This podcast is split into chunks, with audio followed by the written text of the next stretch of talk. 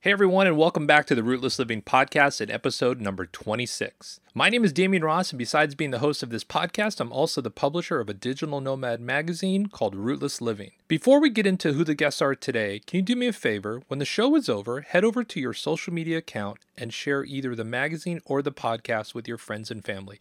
You can pick the social media account. Just go ahead and use the hashtag Rootless Living. Go ahead and link up the magazine, link up the podcast. Help me get the word out. It actually is a big help when you guys do that. On this episode, I chat with Chris and Cherie, the duo you might know behind Technomadia, but they really are known for running an amazing resource to help us all stay connected, and you can find that at rvmobileinternet.com. And today we get into talk about what it's like to be a remote worker since the 90s and digital nomad since 2006. Before I say too much, let's get into the show.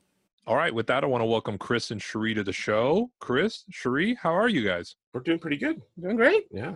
Awesome. I'm really excited to have you guys because I will say in 2016, when I decided to uh, go kind of full nomad, the first thing that I thought about was how am I going to stay connected? And, and we'll definitely get into that. But what I think is interesting, besides just what you guys bring to the table in and around helping people get connected and stay connected and work on the road, is that you guys have been doing this for a long time in kind of the digital nomad space. I know there have been nomads since the beginning of time, but actual digital nomads, you guys launched in 2006. I don't even know how that was possible. Um, it actually just seemed like kind of a natural progression, and it the digital nomads, the the the the, the term technomad that we go by, um, has been around since the um, 1980s, mid 80s. There was this guy Steve Roberts. Um, who set off he decided to to move into a computerized recumbent bicycle sell his house and go full timing on a bike and use technology at the time of you know dial-up acoustic coupler modems and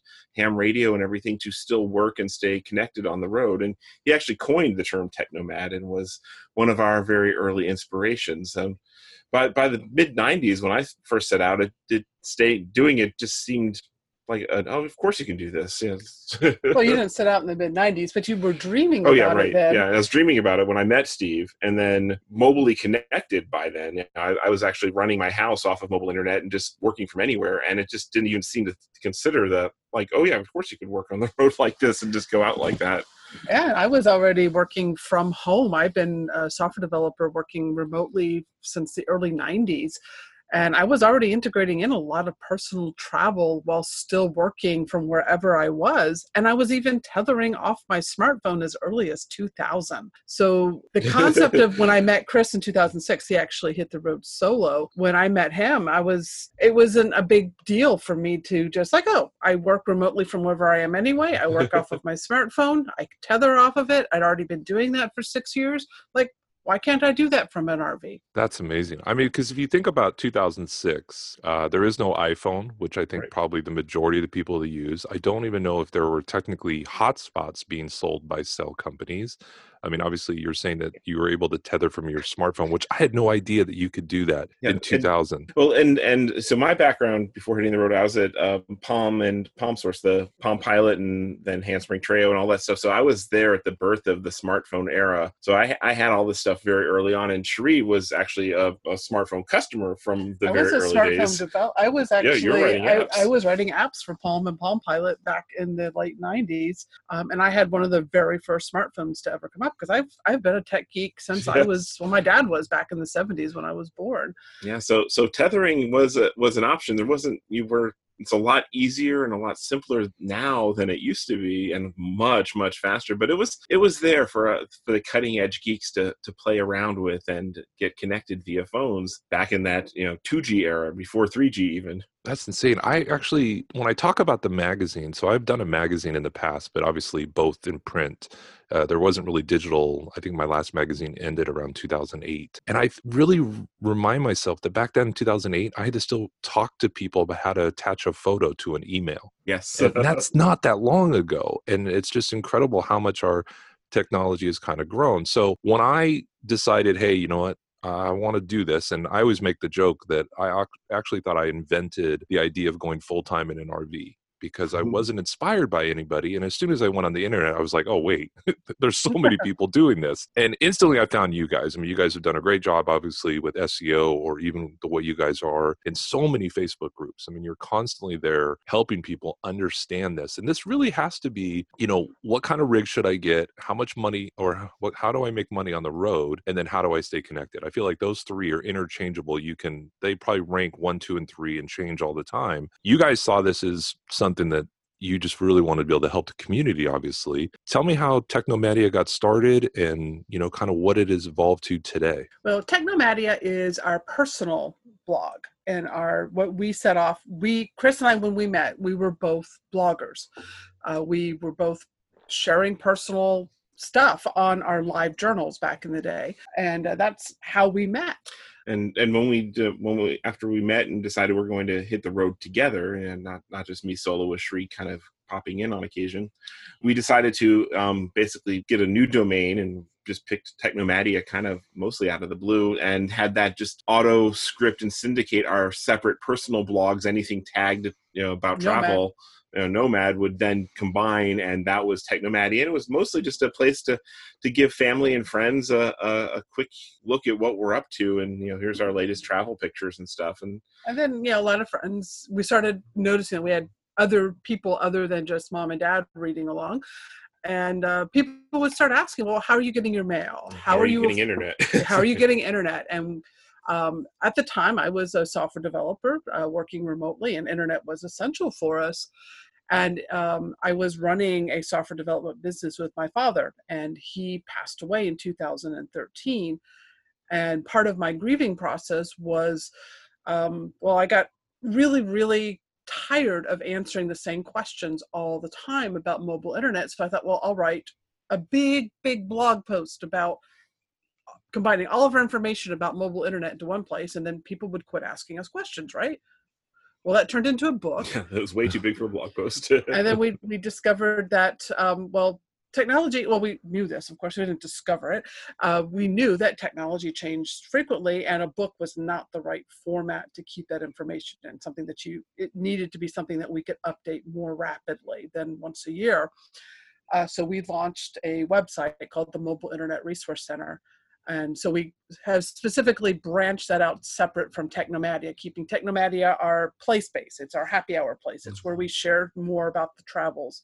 And mobile internet info, uh, mobileinternetinfo.com now is dedicated to mobile internet. it's our it's our work life and working out the balance has worked out pretty well that we can kind of separate the two sides of ourselves there Yeah, and I think honestly, that's and all these links I'll drop down below, and we'll go over them at kind of the end. But this is really where you need to go as a as a magazine publisher that's trying to do something in and around this lifestyle. I was like, I'm not even going to try to recreate this question. I'm just going to point people to you.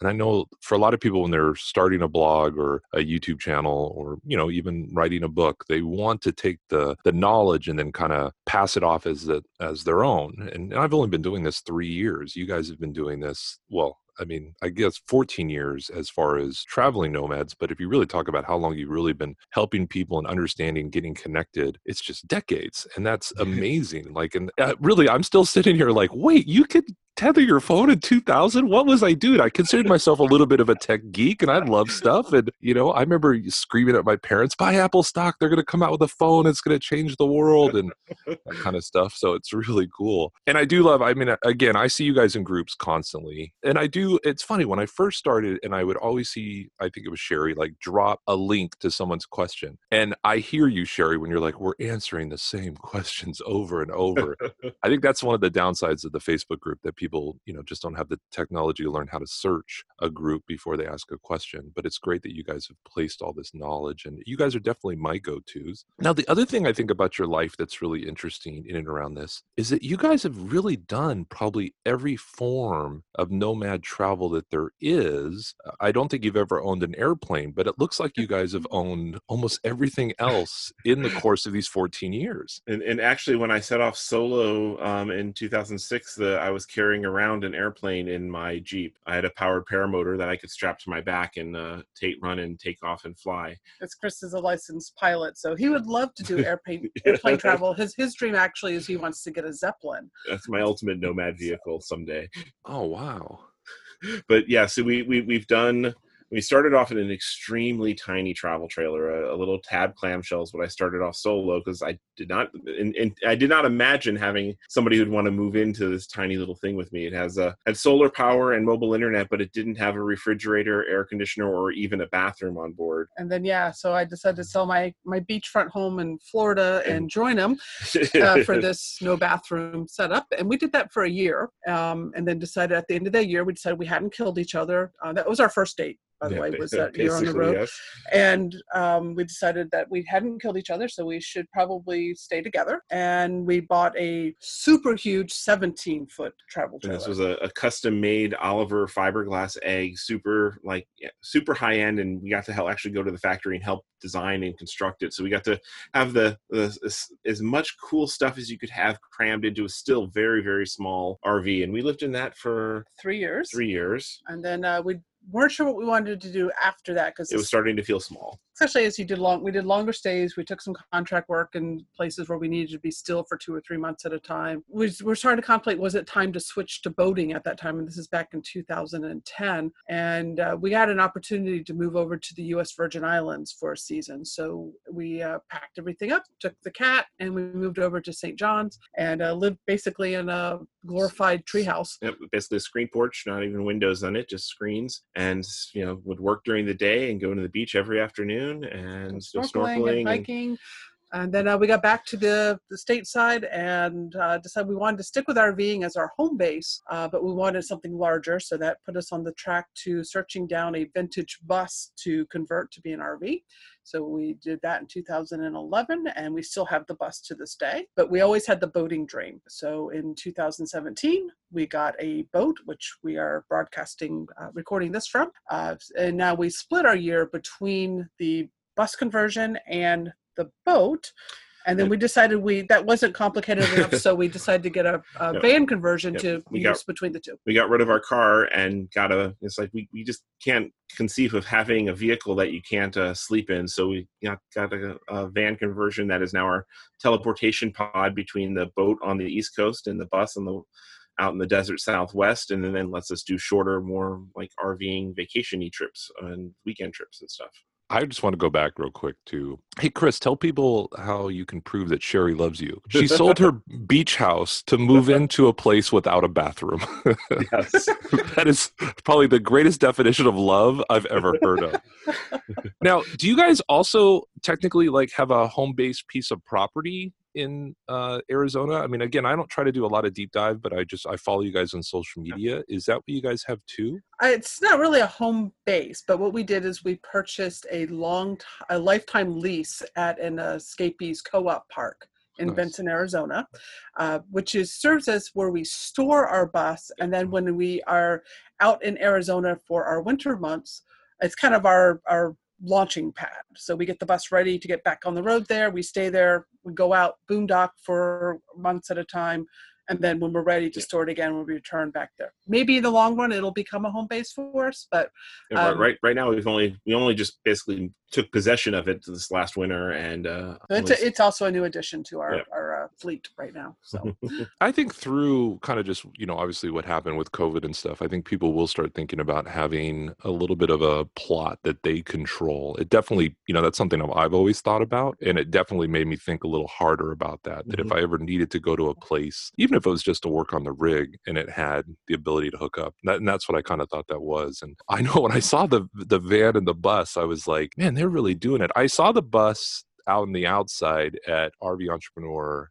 I think it was 18. I was there okay. the days before, and I had a conference that I worked for at the time that I had to leave, so I didn't really get to hang out and meet you guys. But I definitely think you parked down. It's it's beautiful. Obviously, through kind of your videos and social media, I've seen the inside of it. It's phenomenal, fantastic. And I think it's really great too because there's no slides. And I think, you know, when you talk about really, you know, boondocking or, you know, if you're ever stopping somewhere, it's really nice to be able to have it where you don't have to pull things in and out to make it work. I think you guys are, you know, I mean, not that you need my endorsement, but you guys are doing everything like perfect and awesome. And, and, you know, that's the whole concept of rootless is just really living a life where you don't feel stuck. And, you know, and you can definitely do it in so many different ways. And I love that you guys have gone through the gauntlet of almost everything over the years, which is really phenomenal. Now, Yeah, oh, no, sorry, oh, no, oh, ahead. just the, people should never be afraid to to mix things up. You know, don't need to get yourself stuck in one definition of uh, this kind of nomad or this type of vehicle or this type of style of travel. It's um, when when things start to feel stale is the perfect time to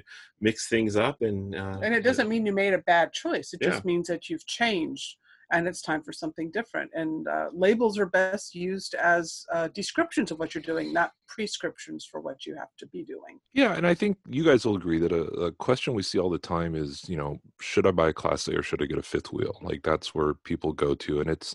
I personally believe, and I'd like to hear your guys' opinion. I don't think I can answer that question ever for anyone else. I can tell you why I picked a fifth wheel, Mhm. and when you guys have gone through the process, uh, what's your advice when people are like, "Well, what should I get?" How do you guys answer that question for people?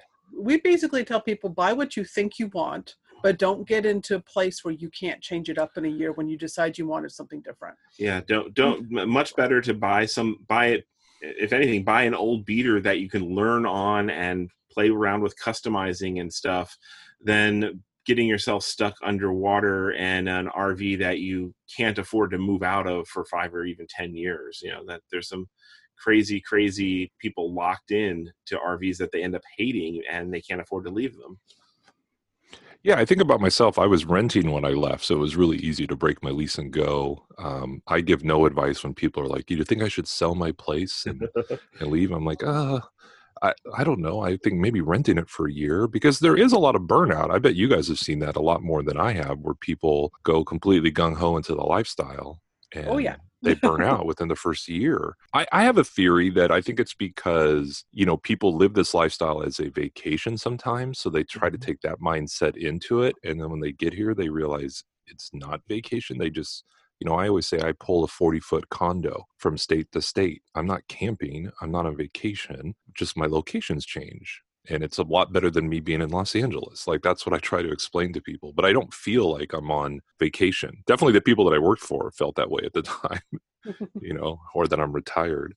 I think there's a lot of people who try to do so much that first year that they hit the road that they're like mm-hmm. they're, the the the freedom that mobility gives them, it, it just unleashes them so much that they just don't slow down. They don't realize that they're still trying to balance a social life and a work life and Just living. and- and they try to do it all way too much, way too fast. And we did the same thing. And it, every year we get slower and slower and enjoy it more. Yeah. What would you, if you guys had to pick one out of the two, what do you love more? Do you more love more being in the, the bus and driving around, or is it the boat for you guys? yeah we honestly when we went back this past winter we had it in our mind if we were going to choose um, if it was time to get rid of the bus um, but we enjoyed our winter so much being back in the bus being out In back the desert, boondock, in yeah. boondocking. I mean, we love the van, but it's not comfortable for more than a couple weeks at a time now for us. We still love them both, and we're not ready to make that choice. Yes. So that's what we that's what we came out of the season with. That's nice. I mean, at least you know you have, you definitely have options, which is good. And uh, you guys have two cats, right? No, just one. Oh, okay. It, I, I thought you actually named one C80 when I saw the cat. I was like, oh, that's cool. They have a cat named Cat.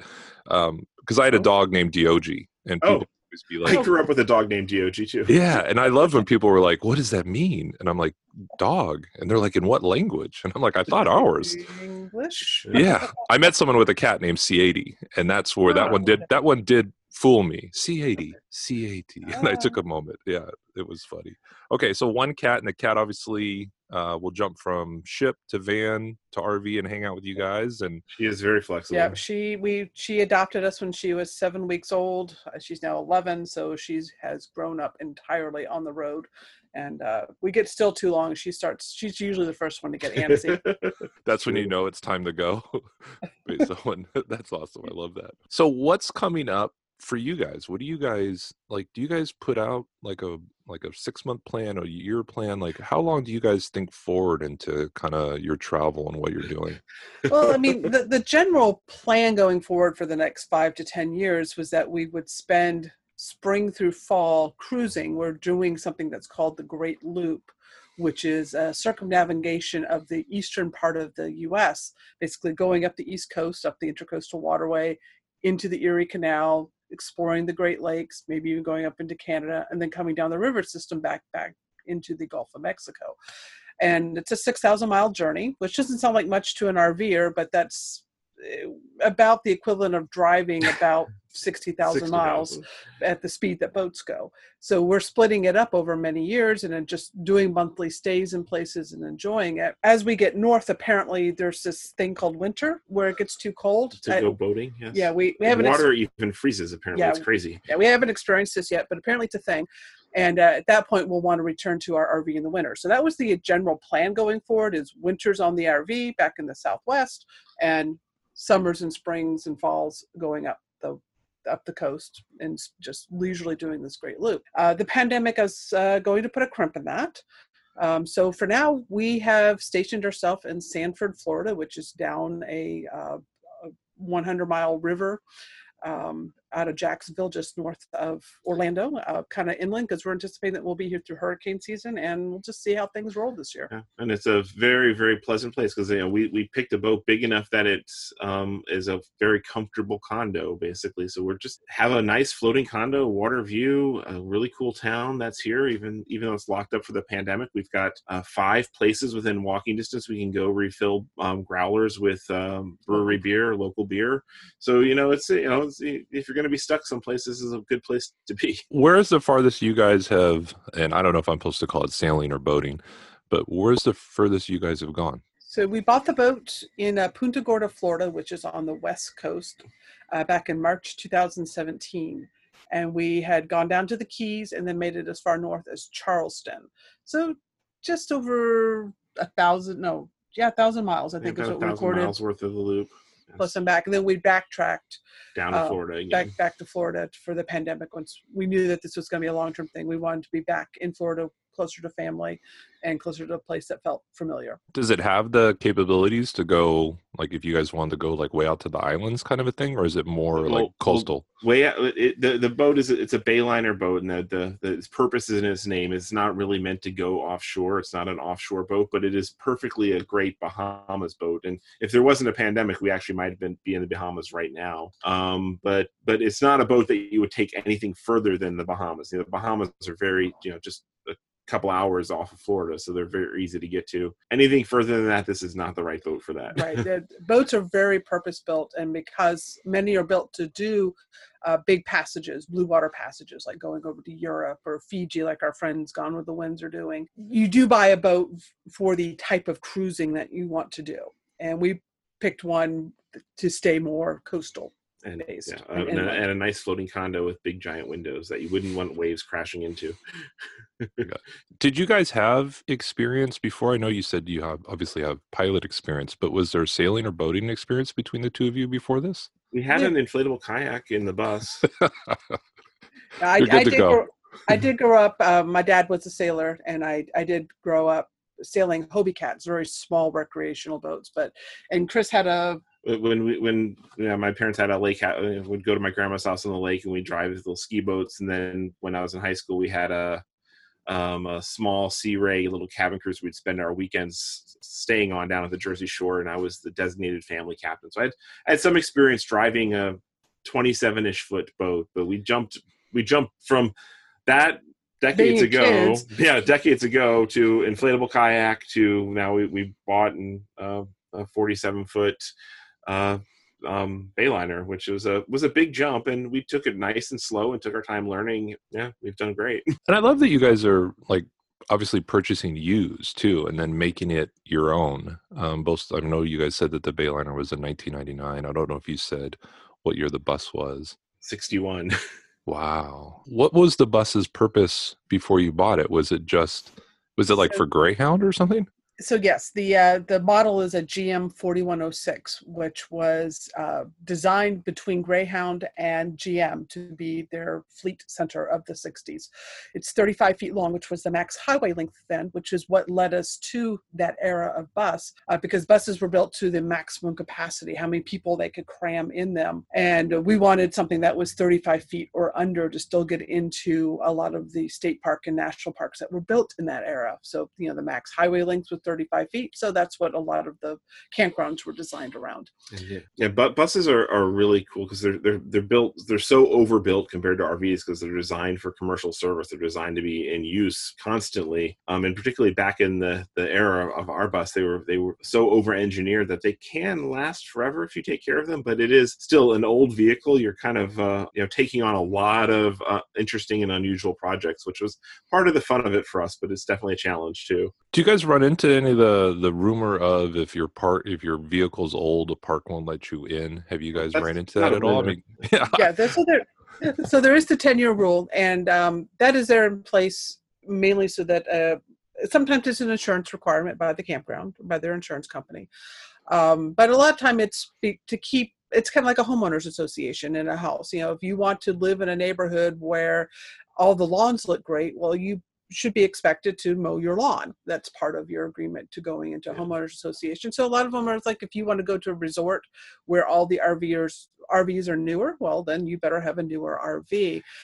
Um, our bus kind of falls into a weird area because we have It's- done redone everything. It is basically a five-year-old RV at this point. It's a restored classic. So um, it, it's not considered old it's considered vintage and usually if we want to stay in those types of places which aren't our type of place anyway um, we just send them photos in advance and they usually say oh yeah that's cool come on in. But yeah, there, there's definitely um, issues that some some some of the higher end RV parks don't like older RVs, or bus conversions. or bus conversions or, or th- you know anything that doesn't look doesn't fit their image. And any place that kind of has that attitude is usually not the kind of places i want to go anyway. So it, it's very rarely been an issue for us. Yeah, I guess that's what I meant is that you do hear it, but I haven't really heard from anyone besides schoolies. I've heard some schoolies run into it, but they said that was more because it's not classified really as an RV.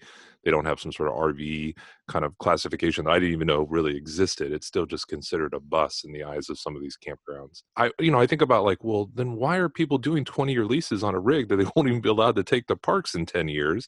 yeah and and I don't see it as much for Airstream. You know, I mean, obviously they they see those as classics. That's where I've seen some amazing 50s and 60s Airstreams are at some of these parks that probably wouldn't allow, but because like what you just said, it falls into vintage as opposed to old.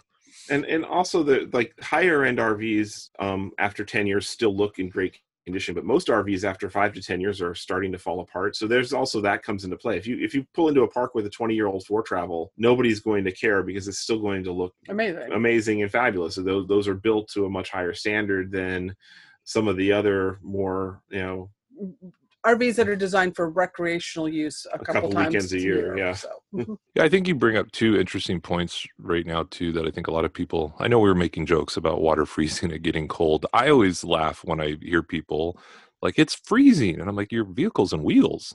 there there are places where it's warm.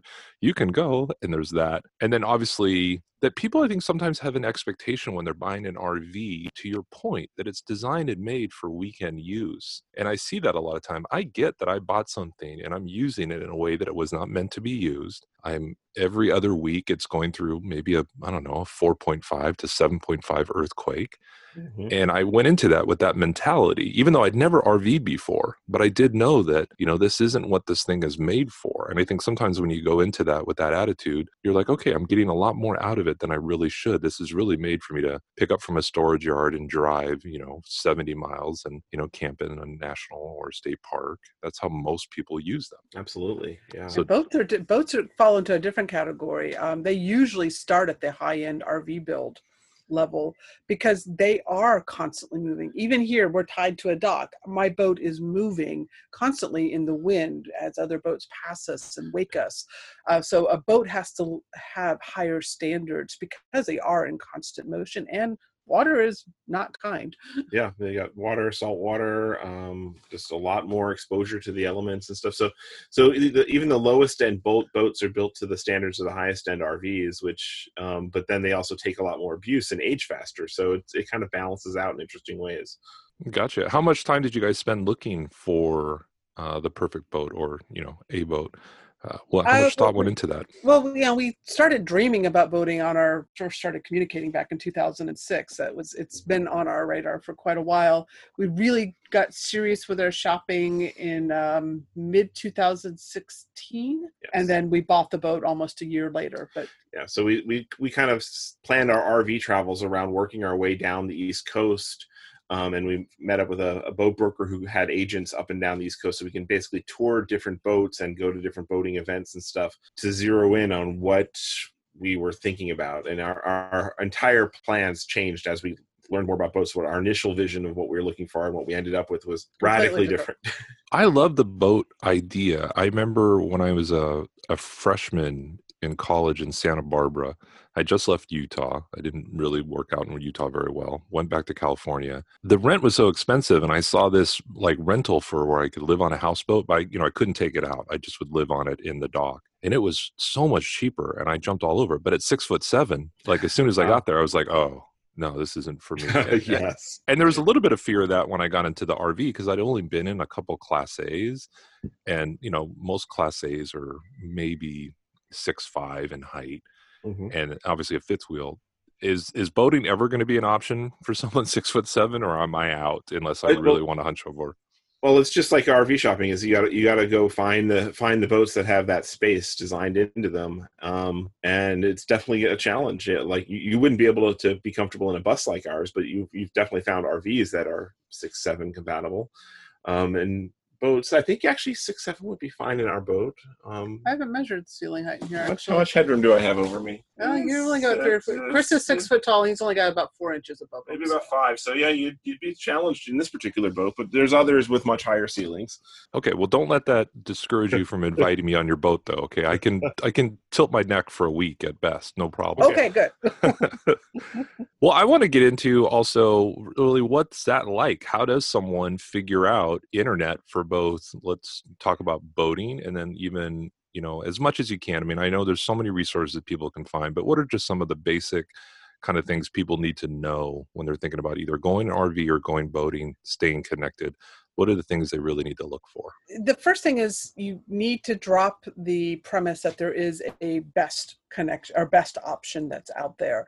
There are three primary ways that boaters and rvers get online and that's using either the campground or marina wi-fi a cellular connection or satellite. The combination of those things that you will use is going to be very unique to you and your needs. Someone who is needing to work remotely and doing a lot of video conferencing or video uploading is going to have a very different setup than someone who just needs to check their email from time to time and maybe make routing to their next destination. And it's kind of like one of the most important things that, that anybody who wants to do any serious connectivity on the go is that you can't just have that even if you try and dial in what is the one overall best for you you still need to have your backup plans in mind. So like you know jumping out of an airplane you want to have that reserve parachute just in case the main parachute isn't working for you in that one particular place.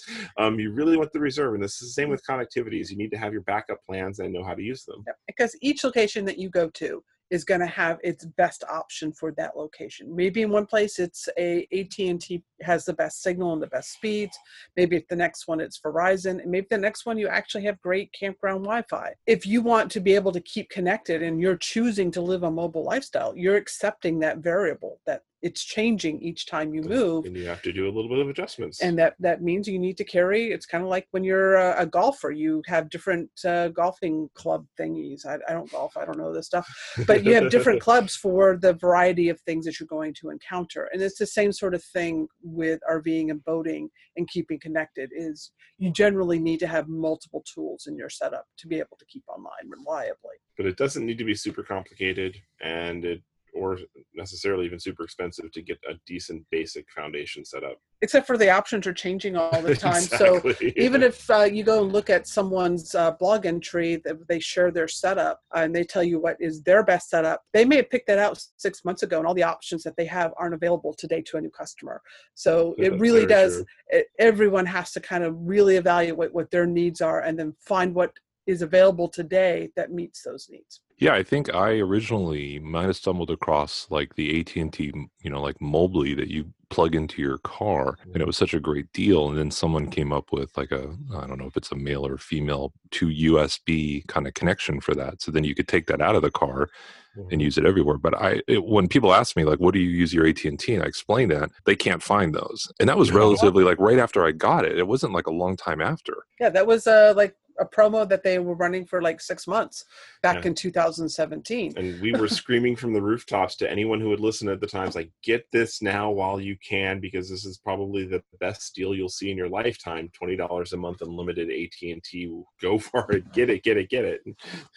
I think that's actually where we got it. I think that might be where we really. No, I I know I found you before we actually took off, but I think when we were getting close to getting the internet, I think it's probably you because I think you are mm-hmm. right. I think my memory is that someone was like screaming like it's Apple stock before the iPhone, yes, you know, exactly. where it's like you want this. And I am very grateful and thankful that I did get one. I do find it weird though that and maybe you can explain this that like currently my current spot my mobley is like half the speed i'm actually recording this while tethering to my cell phone mm-hmm. just because my cell phone is so much stronger right now and they're both technically at&t but ah. the modems the, the technology inside makes it, a huge difference the, the mobley device was a category four modem it doesn't mm-hmm. do high-end things like carrier aggregation it doesn't connect to all the frequency bands whereas if you have a more modern smartphone the modem inside of it is far more capable and able to take better advantage of current LTE technology or 5G is coming up here soon too.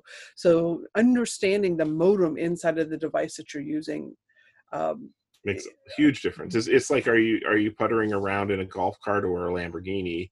You might be on the same road, um, but you know same AT and T network, but it's a very different, completely different class of devices. And the Mobley is a is about as low end of a device as you can get, and you can actually take your Mobley SIM and your Mobley plan, and we've got guides to this of how to put that into more capable devices and get more speed and still keep that old plan. I think I did that with you guys with my Verizon hotspot. I don't think I really thought about doing that with my Mobley, where I took my hotspot and then purchased more of a plug-in modem with like four little antennas. I'm sorry, I don't know the the technical term. The, the, you're golfing, like I understood what you're saying with golfing. I was like, oh yeah, I take out my six iron. I'm like 180 yards away. but for me, this stuff is a little complicated. Yeah but it did make a huge difference. I mean, I still kept the hotspot for when, you know, if I go to a Starbucks just to be around people, when you could be around people. Mm-hmm. And it's nice to have that if the Starbucks internet's not bad. But when I'm here plugged into the rig, it's just nice to have this modem instead. And it's made a huge difference. So that's definitely something I'll look into. Thank you for the tip. I actually hadn't even really thought about removing the SIM and trying to find a better router. Uh, so go to go to um, rvmobileinternet.com slash Mobley and you'll find our entire guide to what you can do with that Mobley. Just note that uh, AT&T may at some point consider it against terms of service to move that SIM card. And then you'll have to be paying attention and put it back into that Mobley. So don't lose the Mobley, but at least for now, you can go to something faster. I love that you guys always do that too. And I think that's a it, it, it seems like a social media thing to me now where you have to always put these asterisks because you know someone six months from now be like you told me i could do this and now they've changed their terms and services. I've always really appreciated that you guys are always you know look at their terms of services because even though you can do it doesn't mean they'll allow it. Like i'm surprised the Mobley can't tell them that this isn't hooked into a car and just that's because the Mobley's a pretty dumb device. Right. So what they did when they just they got rid of the Mobley stock, they now have that same plan available. You can still get an unlimited data plan, but it's on their Garmin uh, Harman Spark, which is a replacement for the Mobley device. That one can tell you that it's in a car, and it doesn't work when it's outside the car. They got nice. smart. Yeah, yeah that's really why the Mobley's a collector's item, basically. you keep calling my Mobley dumb, and I'm taking it personal. Just kidding. Yeah, it's like one of my kids. Dumbness that allows you to use it. So yeah, right, it would stop you. now it sounds like you've been talking to both my ex-wives with that quote. Awesome. Well, I got a ton out of this. I want to make sure people can find you. Oh, you know what? But actually, even though some of my like seasoned nomads haven't done this, but I think I will do it with you guys because I think it's important. So I used to do this thing, this high low with my kids at the table throughout the day. So that way the four kids could realize that their highs and their lows are very similar to people right around them. What's been a low on the in this lifestyle and what's been a high? And just so because I think too also as humans, when we post things to Instagram and Facebook, we're normally posting the highs. And if that's all people see, if that's the only window they see, then when they get out there, they're going to realize that it's not all highs. What's been a low on the road or on the sea for you guys? There's been lots of lows. Um, everything from feeling socially disconnected um, in the early days, we didn't have things like Instagram and Facebook. Or the uh, Xscapers or other online that's communities. why stuff, we put right? a lot of effort into helping create our village and Xscapers so that others hitting the road these days don't have that problem unless they want to be alone. Yeah. They they have built-in communities to jump right into. Uh, but it was a very lonely experience the first few years out on the road, and that was a big obstacle for me. That Mhm. almost made us get off the road and just give this up. Yeah now, now our social life is on the road and we if we were to stop traveling be like well all of our friends are nomads now and um but you know there's there's been your normal life. Life still happens while you're on the road. Your family members still get sick. I mean we went through my father passing away. That was um you know that's heart-wrenching in any lifestyle and being nomadic gave us the flexibility to be there. So that was actually one of our highs was being nomadic allowed us to be close to my family it, it wasn't just time. flying in for for weekends or you know seeing them every few months we could actually be there through the whole illness and that was so that's such a great gift to this lifestyle No, without Um, a doubt. I think a lot of people forget that within this lifestyle is that freedom. You know, it's the freedom to go and the freedom to leave, which is really interesting. And I think about that like, you know, none of my none of my kids have kids yet.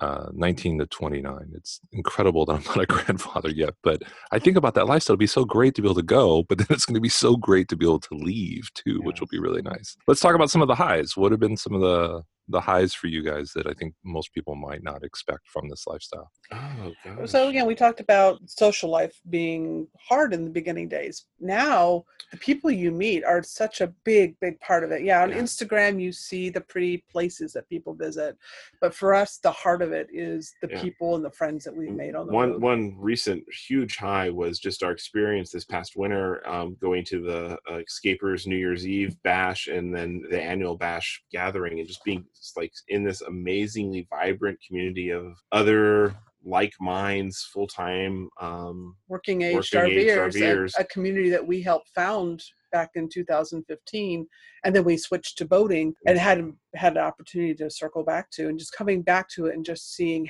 how much of a need there was in the community. and, and just it was like the best party ever and the best new year's eve ever and the best gathering. I mean we, we were just buzzing for weeks afterwards about just how incredible that community was and to be immersed in that. So that was definitely a recent high. And then like there's just those like momentary highs of like being in some place just jaw-droppingly beautiful and thinking i live here. This is our house. Oh my gosh and Yeah, and just just yesterday we took the boat out and anchored out in the lake nearby here and watched a SpaceX rocket launch over at Cape Canaveral from our boat, and then we had an amazing sunset and drinks and and food aboard. And Yeah. It was just an amazing experience. That's really cool. Now, where can people find you? I know we talked a little about it, but I want to make sure people specifically know where to go for both hanging out with you guys and then really understanding how to stay connected. And again, you guys, I'll link all this down below in the notes so you can find it, but just give people kind of the rundown. Uh, so the blog is at the personal travel blog is at technomadia.com. We're also on YouTube. We uh, do some videos every so often. Don't expect high quality stuff there. Uh, we're both on Instagram. You can find us as Cherie underscore Technomadia and Chris underscore Technomadia. And Kiki sometimes is there too, our cat. Uh, we have a Facebook page as well at Technomadia. And we're on Twitter. I think everything cross posts there. And uh, for Good. the mobile internet stuff, that is at rvmobileinternet.com or mobile internet info works as well. And we also do have a YouTube channel for the mobile internet resource center. I've been saying cherry, haven't I? yes Yes. yes, Yeah. oh, and as someone as Damien, with everyone they meet me online says Demian when they meet me, Ah. you know, they're like they've met me online and they see the way it's spelled. I feel terrible. I'm the worst. I make sure every time to check someone's name because I hate when my name is said wrong and I blew it. I'm gonna leave it in though. Normally I would edit because I'm gonna leave it at the end and let you guys know that that's part of life too. You Yes. make really big mistakes, but you can correct it. Oh, I'm so sorry. It's all right. It's the worst. Oh, terrible at that. All right. Well, all the notes are down there you know, I apologize for saying your name wrong the entire show. I can't believe it. Maybe I will try to edit it out. It'll be this weird moment where it's, you know, a different voice and everything. So. Don't worry about it. I really thank you guys for uh, making the time to be on the show. And again, just for me personally, and I know there's thousands out there, just thank you for being this resource because obviously this lifestyle without staying connected is really not possible for anyone that's working on the road and you guys have done an a plus plus job at this. It's really made it understanding how to stay connected so much easier and just even in uh, like a 45 minute call i think i'm going to be able to actually get so much better usage out of my at&t and i thank you just for that. Cool. well thank you for creating rootless living. It's fantastic to see more resources coming for the uh, digital nomads to to inspire more and help more hit the road prepared. And such a beautifully done magazine too. We we both got magazine backgrounds, and it's just like whoa, this this is there's so many magazines are just slapped together, and this was just a beautiful work of art. So great job thank you and really thank you for the support you guys have actually posted a lot you guys came on board with the the kickstarter too and you guys have just been really great about it and i i thank you for that it's really helped i think you guys have let people know about the magazine and people are finding us and and again, you know, I always talk about on the beginning of the show, but if you want a free subscription, grab one. Look, it's endorsed by uh, the Technomadia. Thank you guys so much for hanging out with me today. It's an absolute pleasure. Well, another fun episode. I'm still so bummed that during the show I was saying Cherie's name wrong. Again, Cherie, I'm very sorry yeah, oh, it still bugs me. Now, if you want to learn more about Chris and Cherie, you can head over to technomadia.com and you'll find all the ways to connect with them personally. But if you are looking to truly understand how to stay connected on the road, head over to rvmobileinternet.com and you'll find everything you need to know about staying connected to the internet while on the road. And don't forget, you can grab a free digital subscription of Rootless Living magazine. And if you download issue number two, you can look for Chris and Cherie there as well. Just head over to rootlessliving.com and sign up today. But before you hit stop, just another quick reminder share the podcast, share the magazine. Help us get the word out. It really is a big help. And like always, if you know someone that could make a really good guest, or that guest might even be you, please send me an email at podcast at rootlessliving.com and let's see if we can tell your story. Until next week, stay rootless.